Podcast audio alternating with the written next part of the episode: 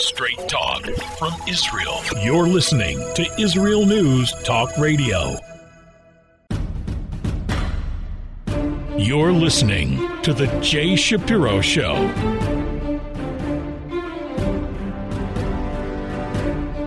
This is Jay Shapiro again, and again, thanks for listening. I want to talk about a number of topics, and I want to start with something you don't hear much about and that is our relationship, that is the relationship between Israel and South Africa. South Africa's former Chief Justice, a gentleman named Mogo End, said in an interview with the Jerusalem Post two weeks ago that he believes that his country and Israel should resume their full diplomatic relations soon. Although he stressed he did not speak for the South African government, he recently revealed that he'd be a candidate for the presidency of South Africa. He is a devout Christian. Uh, I think I pronounced his name wrong. It's M O G O E N G. Anyhow, he's a devout Christian. He's a strong supporter of Israel for which the International Christian Embassy in Jerusalem presented him with its annual award called the Nehemiah Award uh, several weeks ago. South Africa's ANC government, however, traditionally backs the Palestinians. The capital is Pretoria, and there they recalled its ambassador to Israel in 2018. That's uh, almost five years ago, following violence along Israel Gaza border, and announced in 2019 that it had officially downgraded its embassy in Ramat Gan to what's called a liaison office. In July, South Africa's Minister of International Relations and Cooperation, named Naledi Pandor, said that Israel should be designated an apartheid state and called on the UN General Assembly to establish a committee, a committee to probe whether it meets the criteria for being called an apartheid state. Wearing a Palestinian keffiyeh, that's a headdress, he told a meeting in Pretoria of Palestinian heads of mission for many as South Africans, the narrative of the Palestinian, Palestinian people's struggle does evoke experiences of our own history of racial segregation and oppression. Unquote.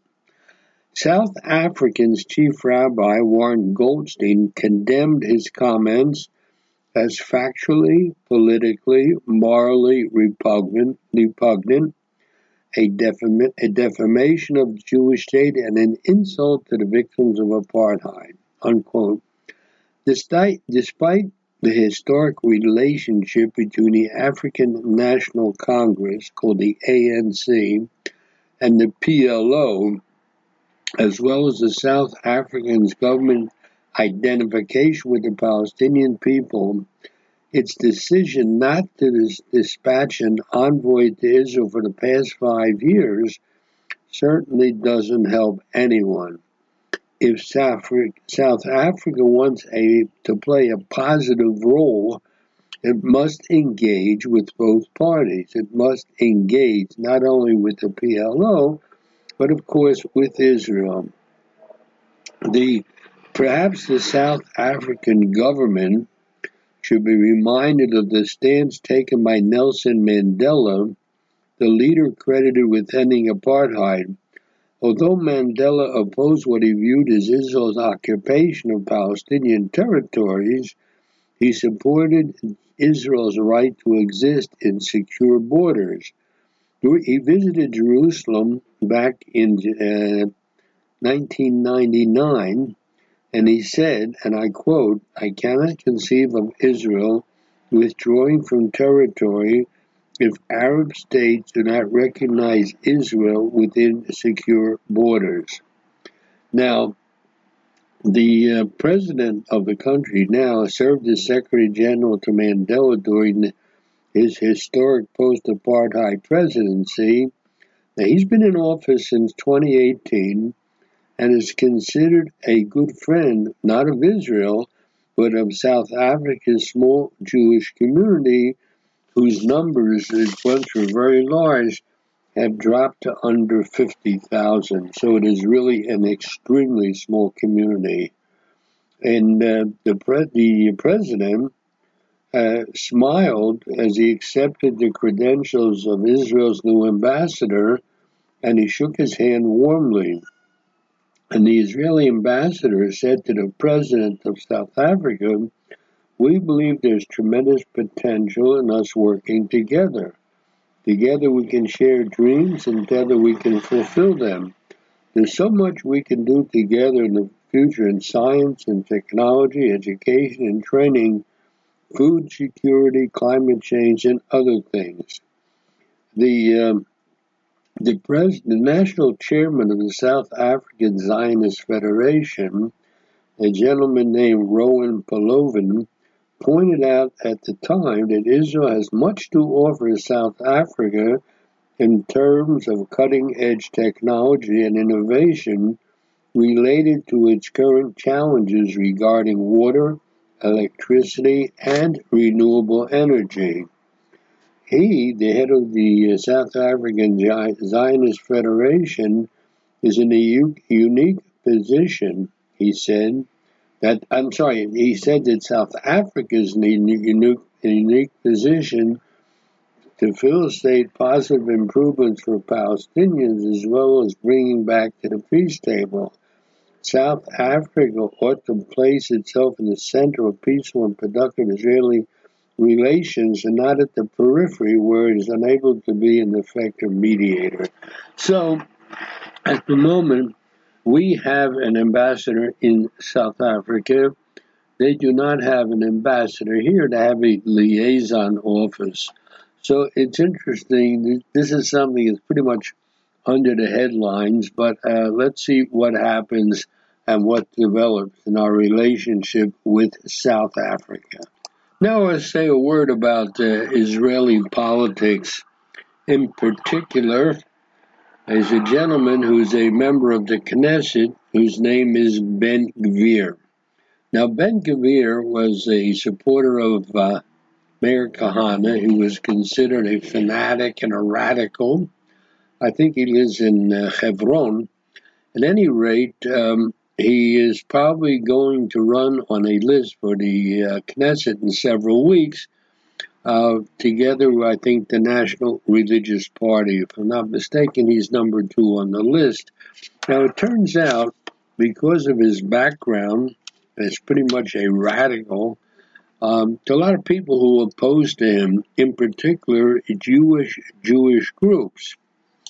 The um, back in 2019, when then Prime Minister Benjamin Netanyahu was in talks with his party, uh, which was Ben Gvir's party, was considered extremist. Uh, so Prime Minister Netanyahu was in talks with them, and he got messages from the U.S. Jewish community not to do so. Now that's no longer the case. The uh, the former prime minister again working with Itamar Ben Gvir. He's the head of a party called Otzma Yehudit, which means Jewish Strength. And um, the former prime minister is working with him to work out an agreement that would get him and Netanyahu back into the seat of prime minister. Now, at least four of the major Jewish groups that spoke out in 2019 against Ben Gvir say they will not get involved this time around. The American Israel Public Affairs Committee, the American Jewish Committee, Committee the Conference of Presidents of Major Jewish Organizations, and the Jewish Council for Public Affairs. And these latter two represent a broad array of national and Jewish groups. Now, it turns out that the with the upcoming election, Netanyahu is coordinating campaign tactics with the uh, party Otzma Yehudit of Ben Gvir. Ben Gvir and Netanyahu met and agreed not to campaign among what each sees as his party natural constituents. Also, Netanyahu brokered an agreement between Otzma Yehudit and other far-right parties to ensure they'll be, meet the election threshold. In other words, Netanyahu is depending on these right-wing parties to choose him as prime minister after the election. Now, two prominent pro-Israeli Democrats, one is Senator Robert Menendez of New Jersey and Representative Brad Sherman of California, have warned Netanyahu, how damaging it would be to have relation with the party if Netanyahu forms a government and brings Ben Gvir into the, into the government. Now, two groups that spoke up against Ben Gvir back in 2019, the Anti-Defamation League and the Reform Movement, told the Jewish agency, Jewish Telegraphic Agency, that they were just as alarmed now as they were then. Rabbi Rick J. Jacobs, president of the Union for Reform Judaism, said a failure by the organized Jewish community to present a solid wall of opposition to allowing into the government a party based on the teachings of the late racist Rabbi Meir Kahane would have far reaching consequences not just for the U.S. Israel relationship, but for Israel's relationship with U.S. Jews. And he said, for those who identify with Israel because of shared values, shared democratic values, and shared Jewish values, what Jewish or Democrat values are not compromised by racism, by the kind of hate filled politics that Ben Gvir has espoused. So I think it will definitely will cause a distancing and a dissatisfaction of many, many people who feel very, very committed and very strong in support of Israel.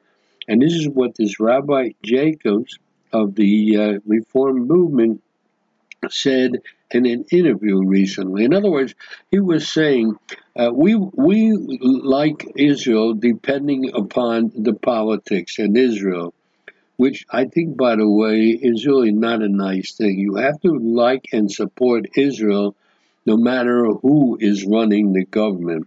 Israel is the first independent Jewish state in almost 2,000 years. And if you decide that your association with Israel is based on your own local politics where you live, I think that's a terrible mistake. So, because there was this con- condemnation of Ben Gvir uh, uh, back in 2019, that's why his party was kept out of the government. But um, the Netanyahu may be emboldened to bring into government Ben Gvir. Now, he does indeed, um, he was aligned with Kahane uh, back in those days, first, but I think he's been mo- quite moderate since that time. The um, the so uh, the prime minister uh, back in 2019, Netanyahu, is always in a funny position he backed away from the idea of so closely aligning himself with extreme forces in Israeli politics. So, uh, also, the director of the Anti Defamation League's Israel office also said that bringing Ben Gvir into government would erode support for Israel. ADL has alone been deeply concerned with the mainstreaming of extremist uh, ideologies in Israeli uh, society. This is a comment made by the head of the ADL's Israel's office. In other words, what they're saying is the fact that there's a Jewish state after 2,000 years is very nice, and we will associate with that state as long as we agree with its internal politics. The, although they make a statement like that, this the head of the ADL said while we don't get involved in Israel, Israel electoral politics, we're disturbed by the reports that individuals who espouse such views have been promised by Israel political leaders a role in a future coalition government.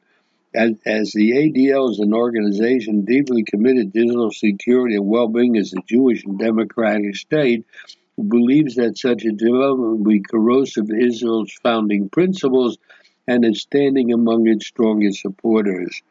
The, that's interesting, by the way. These people who don't live here and don't vote here are saying we're committed to Israel's security, but in, it depends on who's in the government. That's essentially what they're saying. So, three of the four groups, the AJC, the American Jewish Community, the JCPA, and the President's Conference, claim that it is their policy not to take a position on Israeli elections, even though that's precisely what they did three years ago. For example, back in 2019, the executive president of the Conference of President uh, Conference of Presidents, a major Jewish organization, said that Netanyahu's party would uh, parley with uh, Otzma Yehudit was very disturbing. Um, although uh, he said he understood that Netanyahu had political considerations, politics can't dictate everything. You have to take into consideration all the ramifications, ramifications, all the concerns.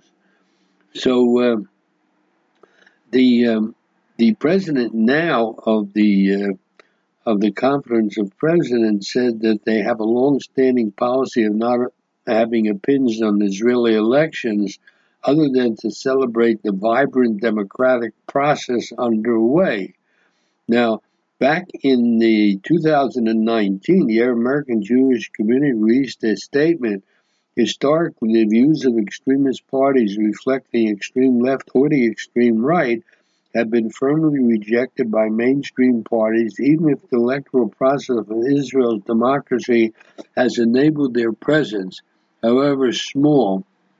The uh, views of the Otzma Yehudit party, according to the American Jewish community, and I quote, the views of the Otzma Yehudit party were reprehensible. So the it's interesting. Israel's a democracy. They're going to have elections that will take place in a few weeks. Elections that American Jews do not participate in. The, uh, they're committed to the democratic values on a historical uh, historical level. The uh, it's interesting the, the American Jews should not speculate what the government is going to look like after the election because it's not their role to be involved in Israeli elections. The uh, back in 2019, the Jewish Council for Public Affairs uh, sent a private letter uh, to Netanyahu saying that um, we don't uh, we don't uh, we don't. Um, they they condemned uh, Otzma Yehudit, the Ben Gvir's party, but they say we don't speak out on internal Israeli political issues. So, and essentially, these American groups are speaking out of both sides of the mouth. We don't interfere, but we're not too happy if Ben Gvir goes into the government. So the best thing they could do is either decline to comment. Uh, the uh, they don't they they don't uh, speak out on uh, who should win the election or things of that nature. Uh, but uh, I think that I should quote a gentleman named Scott Lasensky. He's a professor of Israel Jewish Studies at the University of Maryland said that the failure of Jewish organizations to speak out could be attributable to a number of factors, including one that plagues Israel as well, and that is election fatigue. We are now in the fifth election since 2019, and the organizations in America may figure out it's wiser to wait and see how it plays out before weighing in. And he said, and I quote, given the fatigue and the uncertainty of what a coalition would look like, some groups are hedging and waiting for the post election opportunity when parties negotiate to set up a coalition before they voice any objections. The uh, So uh, Jewish groups uh, should essentially adhere to deference when it comes to Israel. And uh, the while the prospect of Otzma Yehudit being in the government was extraordinary back in 2019, it now is an accepted thing. So let's see what happens. I'll be back after the break. Shalom, this is Nadia Matar from the Sovereignty Movement. At a time when there is so much disinformation, you have to know who to listen to to know what really is going on in Israel. Israel News Talk Radio is the radio where you can know that what you hear is the truth. Israel News Talk Radio, straight talk from Israel. You're back with Jay Shapiro. Thanks again for listening. Uh, last week marked the second anniversary of the so called Abraham Accords, under which Israel signed normalization agreements with the United Arab Emirates and with Bahrain, which were later extended to include Morocco.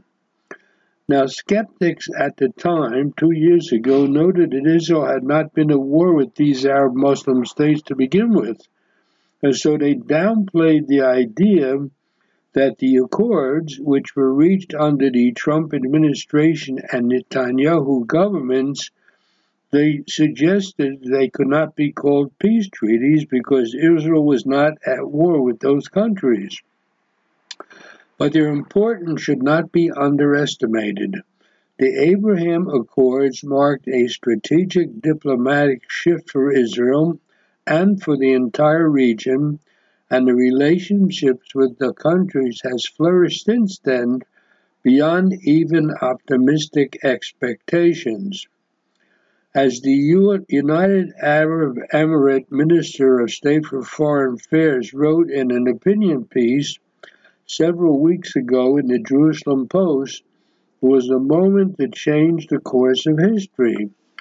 On the bright, sunlit morning of September 15, 2020, when Abdullah bin Zayed, Foreign Minister of the UAE, Israel's Prime Minister Benjamin Netanyahu, and Abdullah bin Rashid Al Zani, Foreign Minister of Bahrain, held aloft signed copies of the Abraham Accords in front of the White House that signaled not simply the end of 48 years of hostility and distrust, but the beginning of a new political and economic era for our region.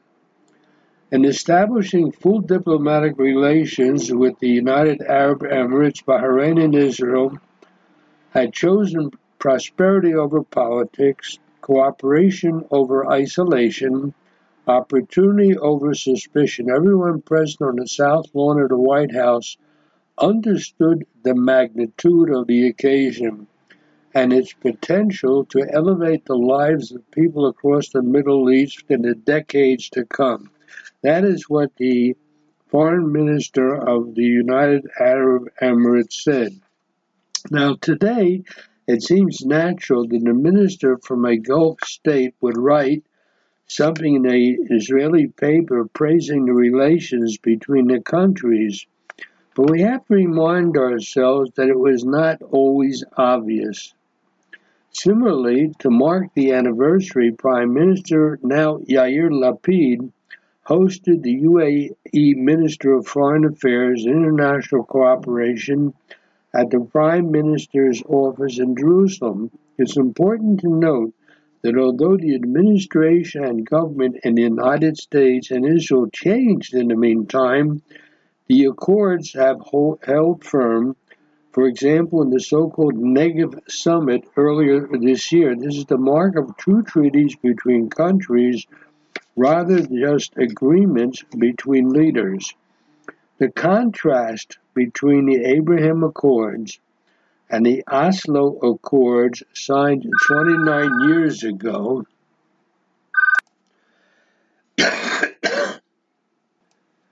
We're two years into the agreement. It's been very successful so far, and we can only hope and pray that it continues to be successful. It's odd, however, that I think I'm not an expert in the field, but I think one of the reasons they signed the accords was because everybody was afraid of Iran. So sort of pushed all these uh, countries together, including Israel. But once they started getting together, they started realizing, or they began to realize, that this is good for everybody, even, even without the Iran factor. And, and so things have developed over the past two years. So it's almost, let's put it this way, as I see it, I'm certainly not an expert in the field, they sort of backed into this agreement between Israel and these other countries. Uh, they didn't walk forward into it. They backed into agreement because of the fear of Iran. But there's been tremendously good results, and if the, everyone is careful, it will only be more and more beneficial as time goes by. So is the two-year anniversary of something no one could have predicted maybe five years ago, no, certainly not 10 years ago. So let's hope it continues in a positive direction.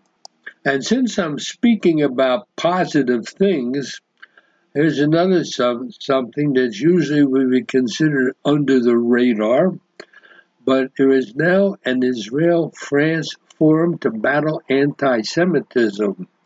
A joint Israel France forum was founded to battle anti Semitism, and this forum met last week in Paris for the first time. Uh, they had planned to meet earlier, but because of the pandemic, they didn't. Representatives of government ministries from both Israel and from France, representatives from civil society, and representatives of the French Jewish community convened in Paris uh, uh, that'll be about two or three weeks ago, I forget the exact date, they convened for two days to discuss ongoing efforts to reduce anti Semitic acts. The French ambassador, who's in charge of human rights and battling anti Semitism, said that we took stock of, we took stock of all ongoing efforts in battling anti Semitism both on the national level and the multilateral European levels. We're looking into our respective policies on education, research, and remembrance. We are also looking into the issue of restitution of Jewish property stolen during the war by the Nazis. And that's very interesting. It's a dialogue that brings together different cabinet ministers. It was organized by the special French delegation in charge of battling anti Semitism, racism, and anti LGBTQ with the foreign ministry, which also includes the interior, justice, education, cultural ministries. That so it, it really is something that apparently the French are taking seriously. On the Israeli side, they have the Foreign Ministry, the Diaspora Affairs Ministry, and the Justice Ministry. Yad Vashem is present, as well as experts and researchers on related issues, and also representatives of the civil society, including the umbrella organization of French Jews, which is known as the CRIF and a, uh, the Young Jewish Community and other Jewish organizations in France. So it's an occasion to really to look at what's happening in anti-Semitic acts in France, especially online. One of the uh, speakers said, for instance, we had 400,000 anti-Semitic incidents. There were 400,000 anti Semitic posts on social media in 2021 in France. Out of 3.5 million worldwide, almost half of French Jews have experienced in their life, lifetime, one way or another, anti Semitic verbal or physical aggression. So the uh, this is an opportunity for the French government in particular this to demonstrate a commitment, uh, but it be and and they've said things in the past. They've spoken at the International Forum on Shoah Memorials, and But then now apparently they're getting really serious about it. Some of the principal issues they discussed are education programs, especially that of young students supporting the work of French memorial institutions. Uh, and the, there are people working against Holocaust negation and distortion, and they're advancing educational projects. The uh, but they're also teaching the, the scourge of anti-Semitism not only to kids in schools, but they're, they're teaching it to civil servants like teachers and police uh, ju- officers and judges. So at the at this meeting, they discussed at length the best ways of working with the social media giants like Facebook and Twitter. France has taken very strong positions uh, during its presidency, presidency of the European Union including a legal fr- framework to increase the responsibility of the social media platforms for deleting hate and anti Semitic content. But that still appears, okay? So, the one of the things that they want to do is to monitor social networks, which is really the big thing today. You know, social work, uh, social networks didn't uh, exist ten years ago, and now it, it, it's a basis for spreading all kind of information, positive and negative, and they have to figure out how to. Uh, I don't want to use the word control or supervise, but I have to see to it bad things that don't get spread around. The French side is is interested in, in doing this. They, so they have to set up mechanisms of exchange so that you can study the scope of online anti Semitism and the different forms that take place.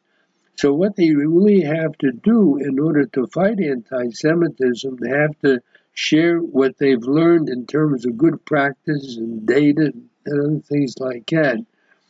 So, uh, the uh, these people, the uh, one of the uh, the head of the Foreign Ministry's Bureau for World Jewish Affairs uh, said that we're not necessarily speaking about a structured coalition with defined criteria and legal framework. A rigid structure would actually be more difficult to put in place, more time consuming. So, what they're trying to do is unite all interested, interested parties in a loose, loose coalition committed to the same value of battling anti Semitism in all its forms. In other words, they're saying is we're not going to essentially set up a, another organization to fight anti Semitism. But as I understand it, what they're saying is they're going to figure out how to share information in such a way they can combat anti Semitism. So that's good. So so the the bottom line that there's now an Israel France forum to battle anti-Semitism, and that can only be a positive thing. And since I've devoted uh, this section of my program to what I like to call under the radar, uh, I want to touch upon a couple of other things that are not uh, related, but uh, they're under the radar and they're the kind of things that I think should be of interest to the listeners. Uh, for example, the Israeli government has approved 270 doctors from the diaspora for Aliyah.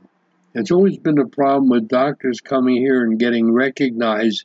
In particular, I remember years ago was a problem with doctors that came from the Soviet Union because their question was what their academic education was really like.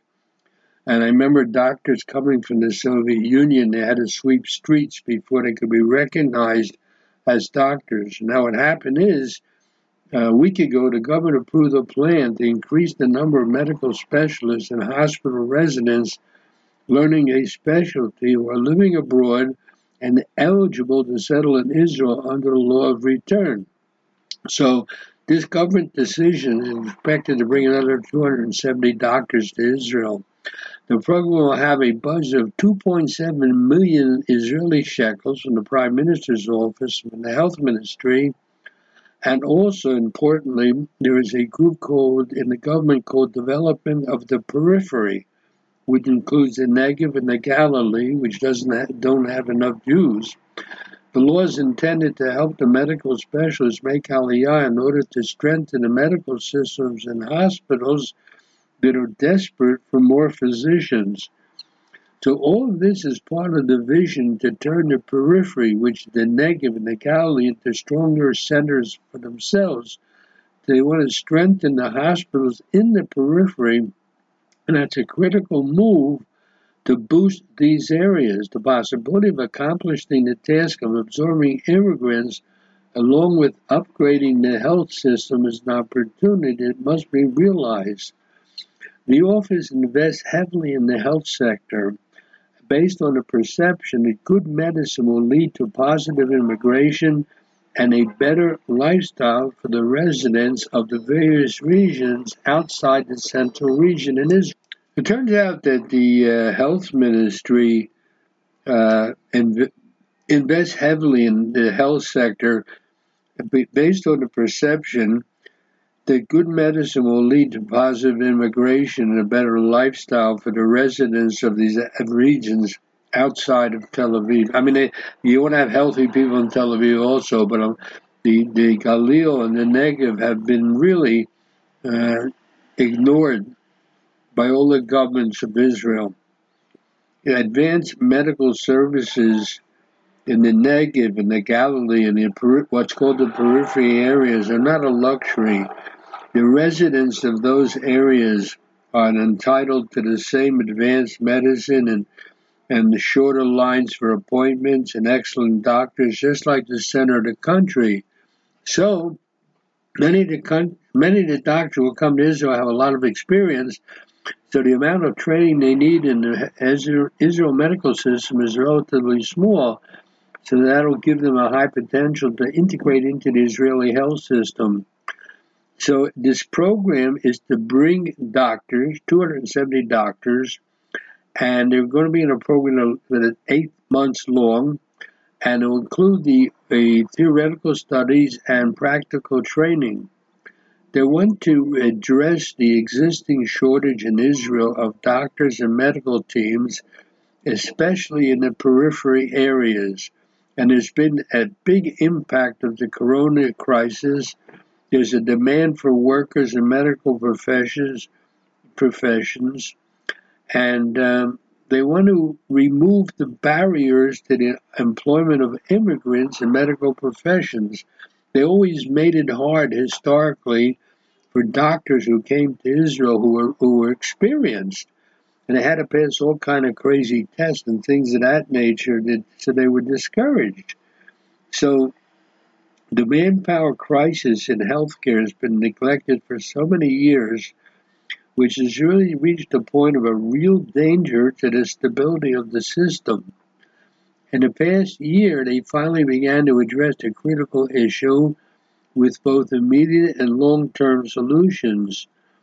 So the, what what they're emphasizing now is the promotion of the outlying areas. You know, you live in the Tel Aviv area, you have access to all kind of medicine and and they you don't have it in the peripheries, and people who don't live there don't realize. The government finally woke up to this problem. They wanted to reinforce the medical system and the periphery in particular. And now they're adding hundreds of places for medical students in Israel various programs and thousands of places for nursing students. The problem with nursing, by the way, and I, I noticed my own family, is it doesn't pay well. I don't know what it pays outside of Israel, but uh, one of the members of, my, of uh, my, family has been a nurse for years and now is going out of nursing, going into high tech, because that's where the money is today. So they want to provide a horizon of medical personnel. They, um, this is really needed. That they have a shortage of medical staff from and and the uh, we can resolve a, a, good bit of this with new immigrants who come already educated and trained. So they want to do, want to encourage immigration of those involved in the medical profession and remove the barriers and challenges they face in Israel with the, with the aim of optimally integrating them into the health system. That's very interesting. It's something that's really under the uh, radar. You don't think there are people who don't want to move, for example, into the outlying areas like in the Galilee and the Negev because they they can't get proper medical service. So the idea here, the bottom line, is to improve the medical services in the outlying areas. And one of, one of the ways to do it is cut down the red tape for so you can bring immigrant doctors who are already trained and educated and experienced into the outlying areas. Hopefully, this will make a change. Uh, I'll be back after the break. Howdy, this is Rita from League City, Texas, now living in Israel. And though my heart may have belonged to Texas, it now belongs to Israel and all the fantastic show hosts at Israel News Talk Radio. Hi, this is Michael Solomon from Kiryat Arba, Israel. And why do I love listening to Israel News Talk Radio? Because I love listening to the interesting interviews they do and their news reporting that most other media sources don't cover.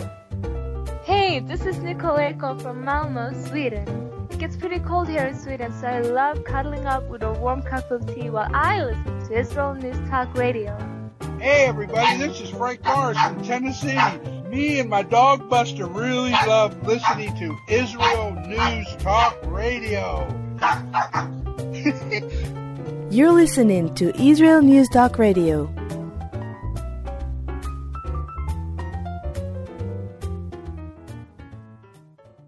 You're back with Jay Shapiro. Just before I sat down to do this segment of the program, I uh, was reading a newspaper and I came across a Hebrew newspaper and I came across an item that really stands out and it's not really a big news item, but it's too it's too big for uh, what I call under the radar. It's just an outstanding item. Just take a minute to tell the listeners about it. In the, city of Lud, there is a school uh, a religious uh, school. The grades go apparently from kindergarten up to 12. And five years ago, they started collecting money by uh, either finding people who gave them uh, bottles that have uh, return price on them, you know, like a soda bottles or whatever you, what have you, and they started collecting these bottles and turning them in for money and they put together the money and they raised over a period of something like uh, five years they raised 84,000 they they uh, collected 84,000 bottles and got the money. And uh, according to the paper during the period of five years, the students of this yeshiva in the city of Lud co- collected thousands of uh, bottles, and from that they turned it into 130,000 shkalim, uh, which they used to write a Sefer Torah. And the Sefer Torah was presented to, to the school right before the holiday in a ceremony that included the mayor of the city of Lud and other organizations came to help them enjoy the happiness of having raised the money from actually from from agorot from from small money over a period of five years. Some of the students uh, over that period of five years, finished school, they finished 12th grade. They either went on to Hesder Yeshivot or to the army, and they, as many as possible, came back to be at the ceremony when this Sefer Torah was presented to a local synagogue. Five years, 84,000 bottles, and the writing of a Sefer Torah that's something. It's it's not so much a news item, and it's not so much under the uh, radar. It's something that stands out by itself. I wanted to share it with the listeners. It's a fantastic thing. And since I started the program with that item, which, as I said, is not just under the radar, not not big news, but it's something. Uh, I'll mention something which is really under the radar, but uh, I found it of interest, and I want to share it with the listeners. Uh, as you know, uh, as everybody knows, of course, that Queen Elizabeth passed away about a month ago, and um, the Haredi newspapers the uh, newspapers that are there's a number of them that serve the uh, what's called the Haredi community here in Israel. They were able to do something uh, starting about a month ago that they haven't done for 70 years. They printed a picture of the British monarch on the front page of their newspapers. The reason they did it now is because the British monarch is a king, a man. For the past 70 years, Queen Elizabeth II has never been portrayed in the Haredi press, which is comprised mainly of print newspapers, since in those communities photos of women are banned for modesty reasons. Um, the uh, an Israeli Haredi pop singer and opinion leader named Yishai Lapidot tweeted, he got thousands of people to listen to his uh, tweet that said for the first time in decades, the Haredi media will be able to publish photos of a British monarch. The, he added a photo of the, a newspaper from a newspaper called Merkaz Inyanim, which is at the center of what's happening. It's a tabloid newspaper which published an article whose underline read, He is the grandson of a woman who is considered among the righteous of the nations and a friend of the British Jewish community. Uh, the the Haredi press has been going through changes in recent years regarding the photos of women, yet most of the print outlets still abide by the ban. The English speaking version of the weekly Mishpacha magazine, that's the family magazine, um, have, have, have begun after all these years, every now and then showing a picture of a woman.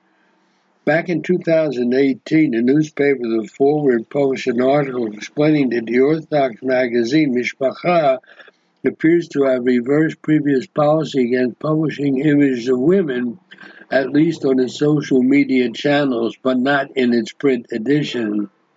In an email to subscribers last week, the magazine announced it's begun to ramp up the social media presence, and they included a photo of three women.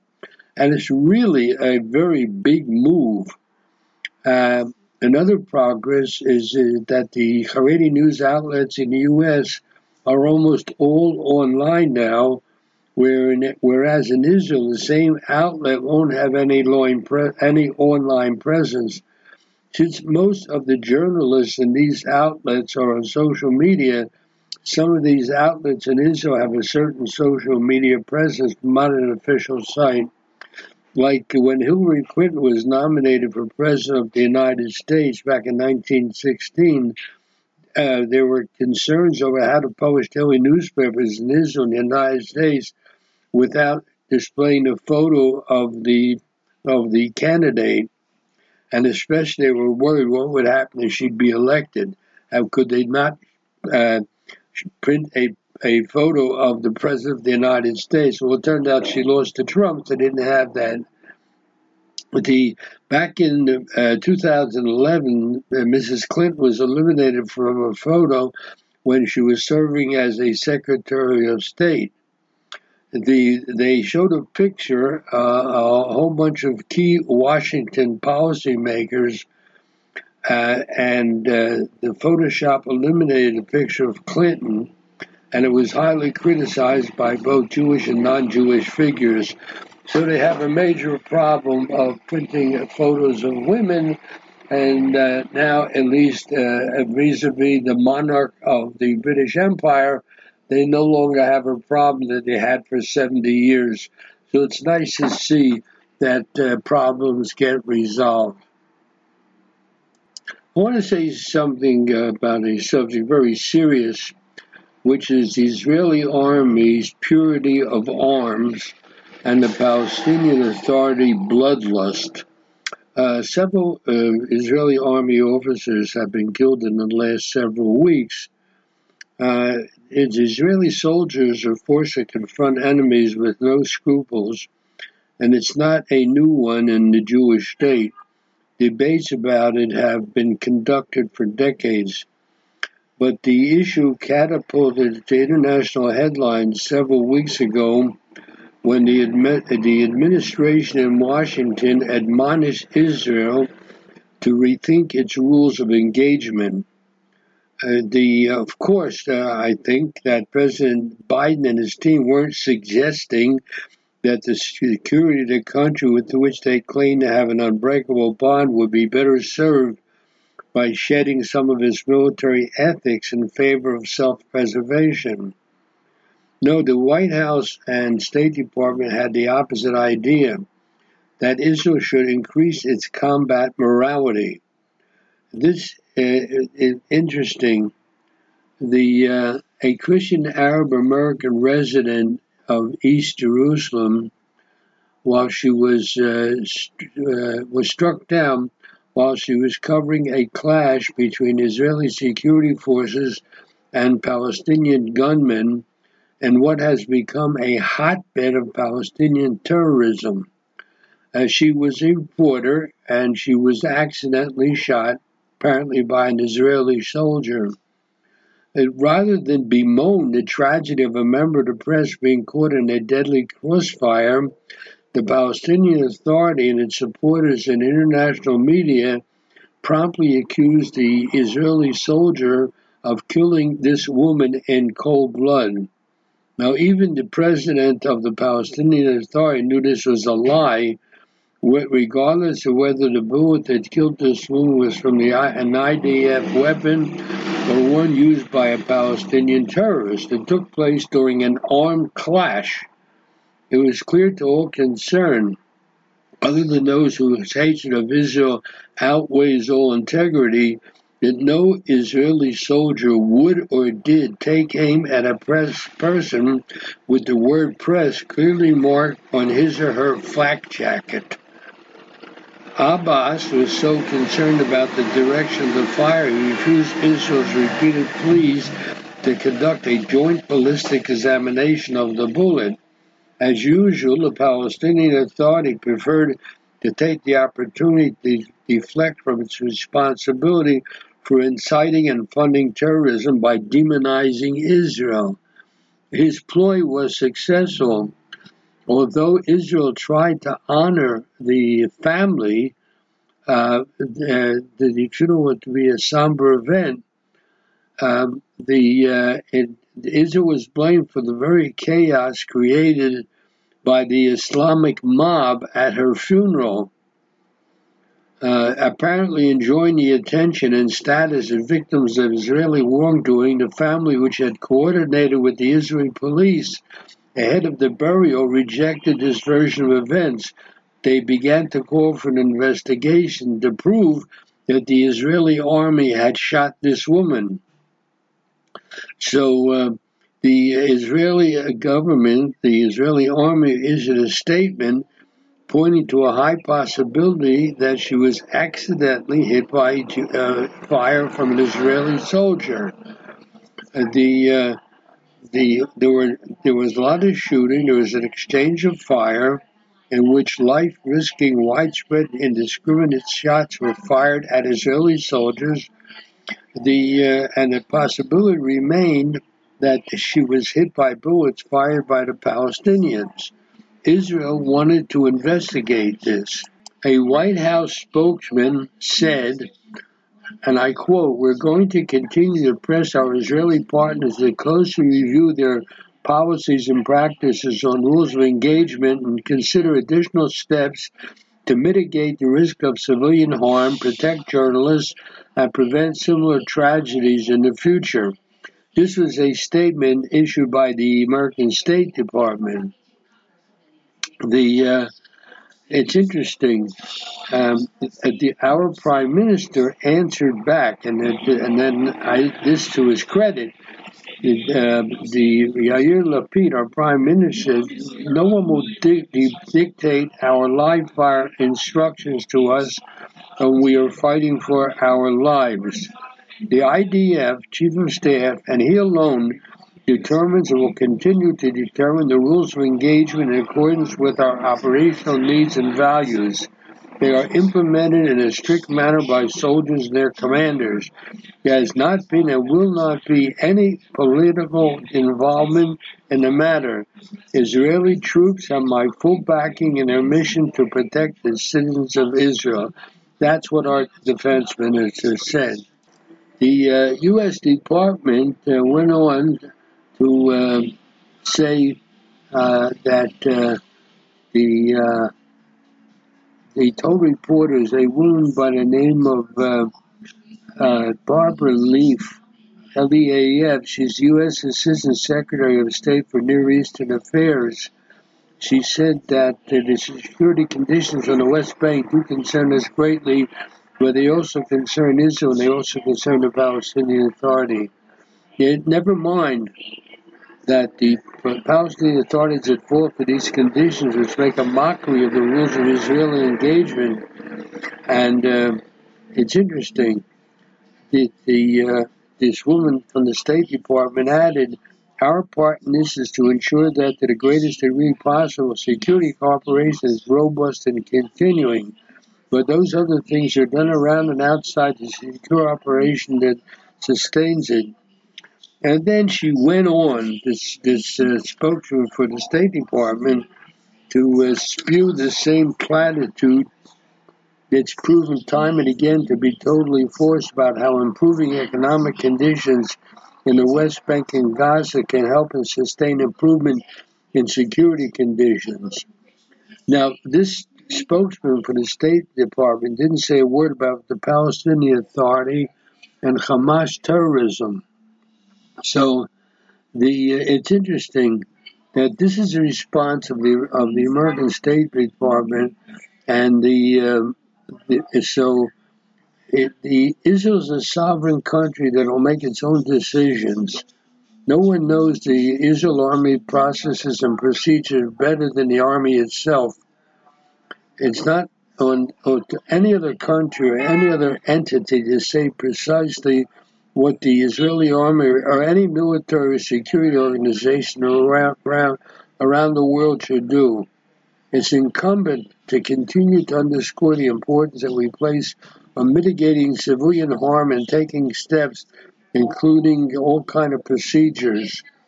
So, uh, so what happened is that the Israeli army really tries not to harm civilians.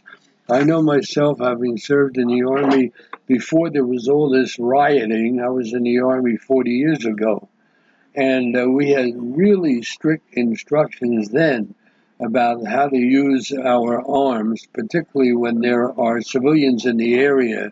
So the IDF purity of arms uh, is something I think we can be proud of. And, and even though the Palestinian Authority and those who, uh, who hate Israel want to blame Israel for everything that happens. It's simply not true. And because this woman who was killed, she was a Christian Arab American who lives in East Jerusalem, and uh, she is a, uh, since she's an American citizen, the Palestinian Authority took advantage of the situation to essentially get the American government involved in condemning Israel for her death. Israel went to great extent in order to see what would what actually had happened, and indeed, if she was killed by an Israeli soldier, it was because she was in a line, line of fire during a, a, a shootout between Israel and the Palestinian terrorists. These things can happen. I, I don't remember the exact number, but quite a few uh, reporters who were in uh, in war areas have been killed even this year. And she's a casualty, I guess you can really say she's a casualty of her job. But when something like this happens, everybody's ready to gang up on Israel and blame us without knowing the facts. Israel makes a real effort to get the facts straight, and if indeed someone is killed by uh, Israelis, they admit to it. So uh, the we have a strong belief in what's called purity of arms. That's one of the things that makes the Israeli army really stand out. And since we're on the subject of the Palestinians, I want to say something else. The United Nations Security Council doesn't seem to tire of scrutinizing, chastising Israel at its uh, monthly discussion on Palestinians. The uh, the uh, UN granted perpetual refugee status to Palestinians, and it's enhanced by a perpetual spotlight. You might think there were other refugees deserving attention, like uh, in the wake of the Russian invasion of Ukraine, the Taliban takeover of Afghanistan, and the Ethiopian Tigrayan conflict. Do you think that other refugees would get some attention? No, it's not true. The position of the Palestinians is not to be usurped within the world body. Only the Palestinians have a UN organization dedicated to their needs. The UN Relief Works Agency for Palestinian Refugees, known as UNRWA. All other displaced people, whether they are scattered around the globe, are handled by the United Nations High Commissioner for Refugees. Only the Palestinians um, get special uh, care by the UN. So other matters like Iran's advancing to gain nuclear capability and while supporting terrorism, developing missiles, uh, that doesn't bother the UN, only the Palestinian refugees. And uh, it's really a shame that the UN has come to that. Something happened this week that uh, has a lot of repercussions, and it is the following. The government of Australia uh, revoked its recognition of Western Jerusalem as the capital of Israel. That was just done this week. The Bible records how the city of Jerusalem was the ancient capital of the kingdom of Israel over 2,000 years ago and the site of the temple. However, in modern times, many in the international community refuse to acknowledge that Jerusalem is part of Israel, even though most world leaders who visit, visit come to Jerusalem to meet with Israeli prime ministers ministers, and other top officials here. It's not a silent denunciation. At least six times in the last decade, the United Nations General Assembly has approved a Jerusalem resolution which disavows Israel's connections to the city. It declares that actions taken by Israel to impose laws, jurisdiction, and administration over the holy city of Jerusalem are illegal and thus null and void. The text also recalls UN Resolution 181, that was the original partition plan, which held that Jerusalem was, was a corpus separandum, which is a Latin word for a separate entity. Even the United States failed until recently to recognize that Jerusalem was part of Israel's.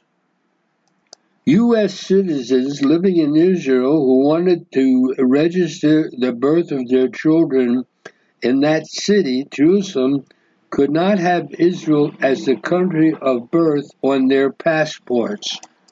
Domestically, the argument over Jerusalem has often focused on whether it should be a united city under Israeli sovereignty or a shared capital, with the eastern part of the city becoming part of a future state of Palestine.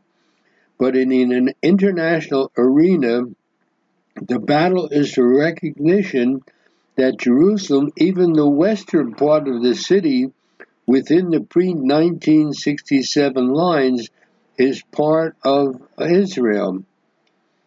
Israel's announcement that it will no, I'm sorry, Australia's announcement uh, that it will no longer recognize Jerusalem as the capital of Israel comes just two weeks before Israel's election. It could also discourage other countries from standing up in favor of Israel's ties to Jerusalem. It could also mark the start of the reversal of Israel's hard won diplomatic victories to legitimize its ties to, to Jerusalem in the international arena.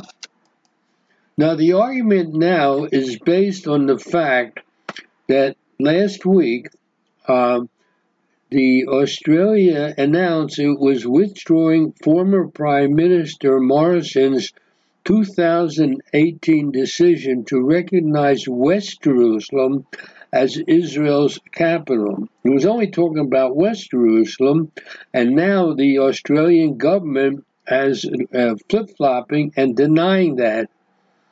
The uh, interesting enough, the react, reaction in Jerusalem when Morrison announced more than four years ago was un- underwhelming. The Prime Minister's office did not immediately issue a statement praising what the Australians had done, and the Foreign Ministry only welcomed it, saying it was a step in the right direction. So you ask yourself, why, when Australia recognized the western part of Jerusalem four years ago, did the Israeli government give it such a cold response? See, because a year after the U.S. recognized Jerusalem as Israel's capital and announced it would move its embassy there, the Australians acted not with the same conviction of the Americans, but rather with the reluctance of the Russians. The Russians, six months before the U.S. announcement, issued a statement saying, We view West Jerusalem as Israel's capital. So now the Australians have chosen to do what the Russians did.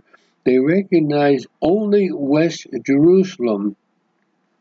I think that is the reason why, when they indeed recognized West Jerusalem, the Israeli government had a less than enthusiastic response because we in Israel consider the entire city of Jerusalem as our capital. capital. So uh, the Russians, whose relationship with Israel is now being strained by the war in Ukraine, have not reversed their Jerusalem move, while Australia, considered among Israel's best friends in the world, has done just that. And, and what what have the Australians done by the reversal, by no longer recognizing all of Jerusalem as Israel's capital? They have essentially said that West Jerusalem, which has been the country's capital since 1948, is up for negotiations.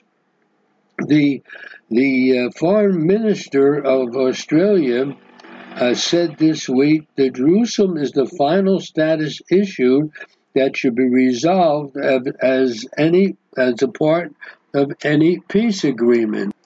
Western Jerusalem uh, and will always be a part of Israel. No serious peace proposal has ever suggested otherwise.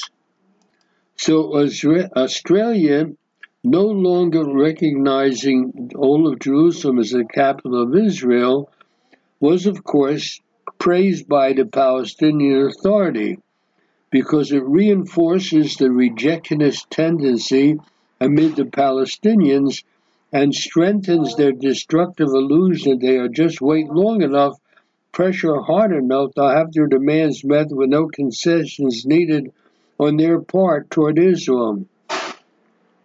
So the question you have to ask yourself is what exactly did the, has the Palestinian Authority done to merit this Australian move? Then there was the way that the decision was taken. Uh, at the beginning of, of the week, the Guardian newspaper reported that the Australia's recognition of West Jerusalem was deleted from the Australian Foreign Ministry's website. The Foreign Ministry issued a flat denial that there was a change of policy yet a few hours later reversed itself and, that, and announced exactly that change of policy that Australia no longer recognizes the entire city of Jerusalem as the capital of Israel.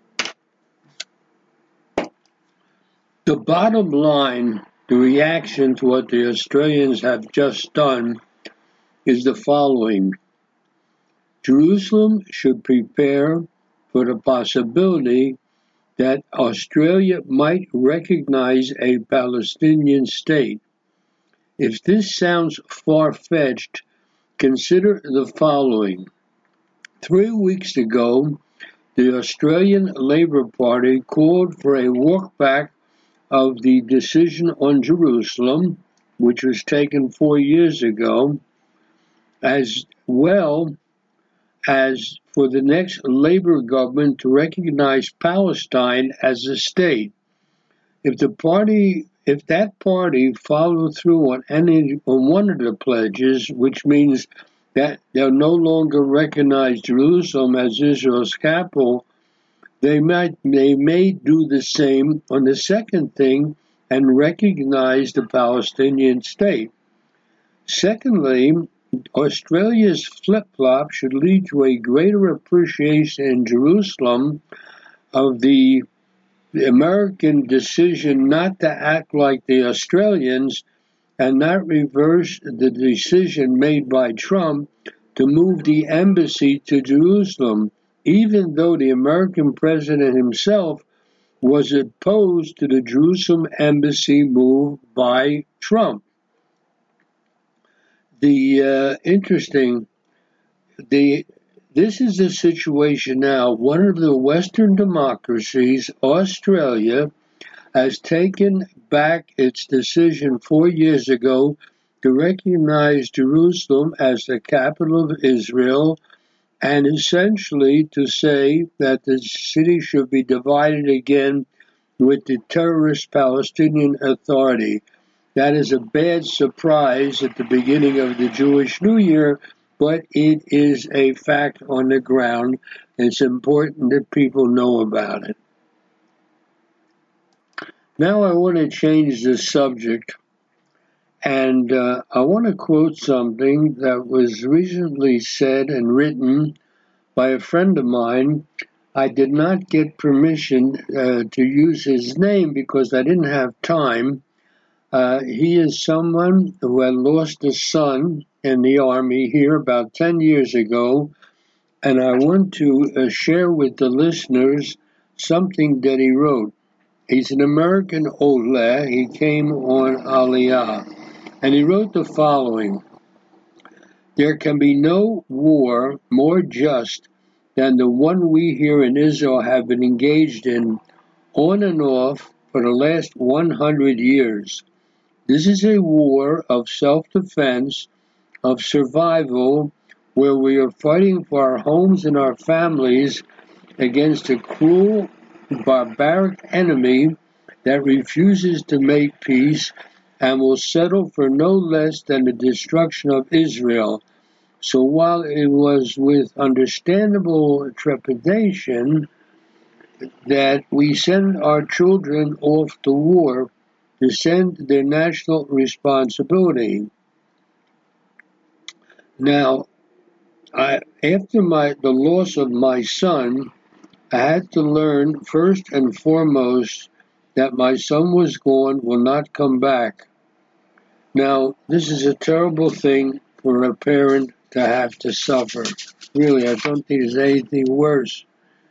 No, but his child, he himself writes, was neither the first nor sadly the last beautiful child to be murdered in Israel by an implacable enemy. So uh, it's interesting we have to defend the nation with our lives. Now we worry for our grandchildren.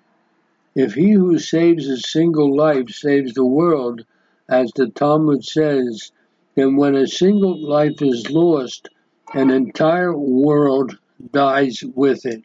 Yet I feel, to my dismay, that our government can be soft on terrorism.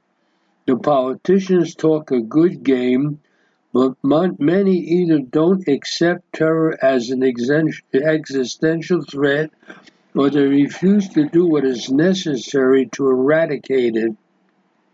Even those leaders here in Israel who go around proclaiming themselves bastions of security and defense rarely deliver on their bravado. The Knesset passed a bill against the Palestinians uh, pay for slay disbursements.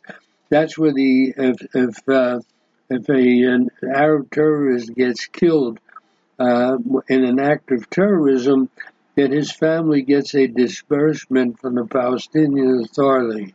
But we he found out that monies diverted are only temporarily frozen, being held in escrow when or if the Palestinians change their policy.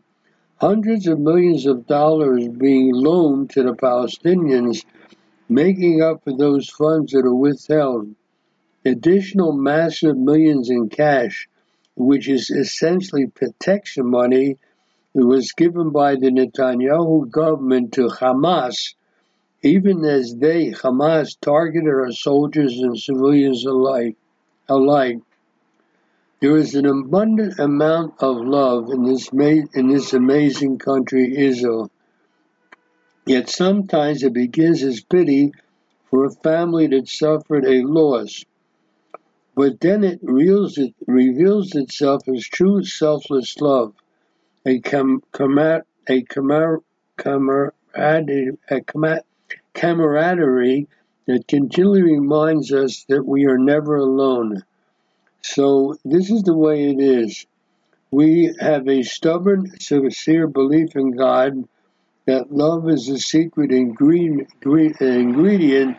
and gives us and many others the strength to go on and do something worthwhile with our lives. So this is a. Uh, I didn't read the whole statement. It's by a family that lost their son in the army, but they love Israel and they're suffering, and we all really suffer with them. So uh, we're now two weeks before an election. And it really is very sad. As I've mentioned previously, and I'll, I'll repeat now, the, the biggest problem with the electoral system in Israel is that you no, do not have a representative who represents you. Like, for example, in the United States and other many Western democracies, the uh, the country is divided up into regions and each region elects a representative in the Congress of the country. It's true in the United States. The United States has sort of a compromise because they also have a Senate in which uh, two uh, senators are elected from every state. But in a sense, that's interesting also because two senators from uh, New York, which has a huge population, or California, have the same two senators as North Dakota, which has a population. It's not even worth the same as even one city in the bigger states. That's the American system. But the bottom line is when you go to the polls there, you know you're voting for someone who not only represents you as an individual, but it represents that area of the country in which you live and has its interests at heart. In Israel, we don't have that.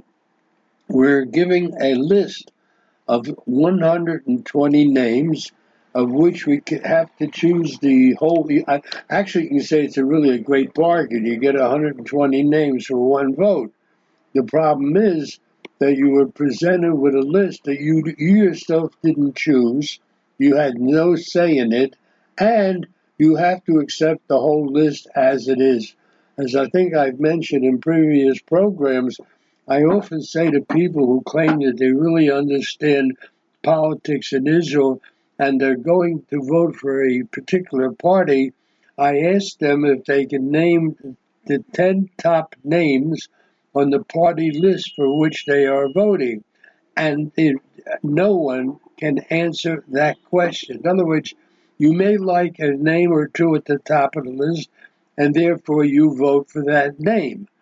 But you 119 others along with your vote.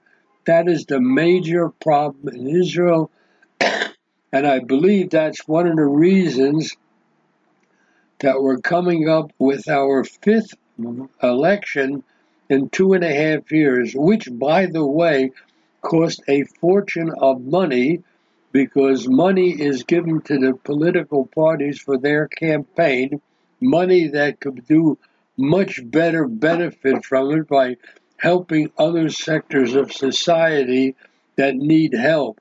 Instead, the political parties get the money. So that is a major problem here in Israel.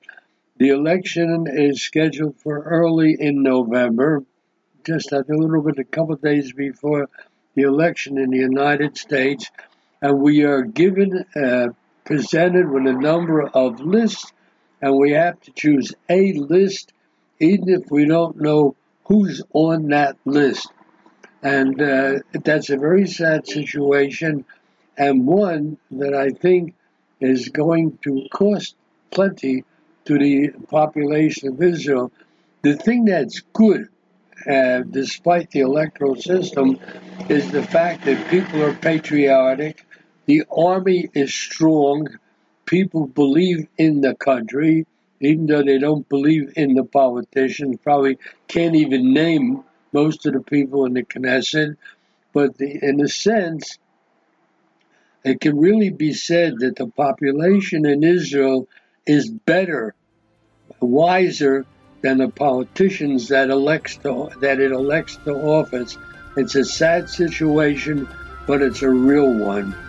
So, what I discussed now was what happened with Australia and a few words about the election. Let's see what happens in the coming weeks. Jay Shapiro. Thanks for listening.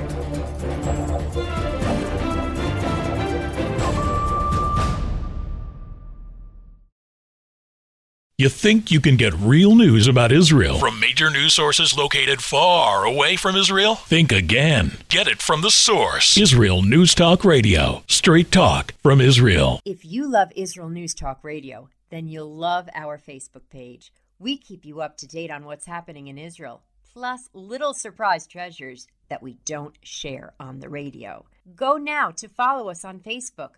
Just look for the Israel News Talk Radio Facebook page and don't forget to subscribe and follow us by clicking on the like button. We post great stuff there that you'll want to share. Israel News Talk Radio on Facebook and Israel News Radio on Twitter. If you're hearing this message, everyone else can too. Advertise with Israel News Talk Radio and get your message out to people. We'll build a personalized package for you. Contact advertising at israelnewstalkradio.com. Straight talk from Israel. You're listening to Israel News Talk Radio. Hey, this is Jake in Anchorage, Alaska, and I love listening to all the super interesting interviews and up to date information on what's happening in Israel. Hello, this is Anna King, originally from London, now living in Israel. And what can I say? Israel News Talk Radio is my cup of tea. My name is Bhaskar. I'm from India, and I love listening because you get to know the truth and wonderful voices from this lovely country. Mom! Okay, wait a minute. Hi, this is Chava Dax, and I'm calling from the rolling hills of Ma'ale Adumim, just north of Jerusalem. I always listen to Israel News Talk Radio to get all the latest news and commentary and to keep me up to date every day. This is Sarah Dax from Ma'ale Adumim, and I'm 12. I wish Israel News Talk Radio was boring so my mom wouldn't listen to it all the time. Mom! You're listening to Israel News Talk Radio. News, opinion, and more. You're listening to Israel News Talk Radio.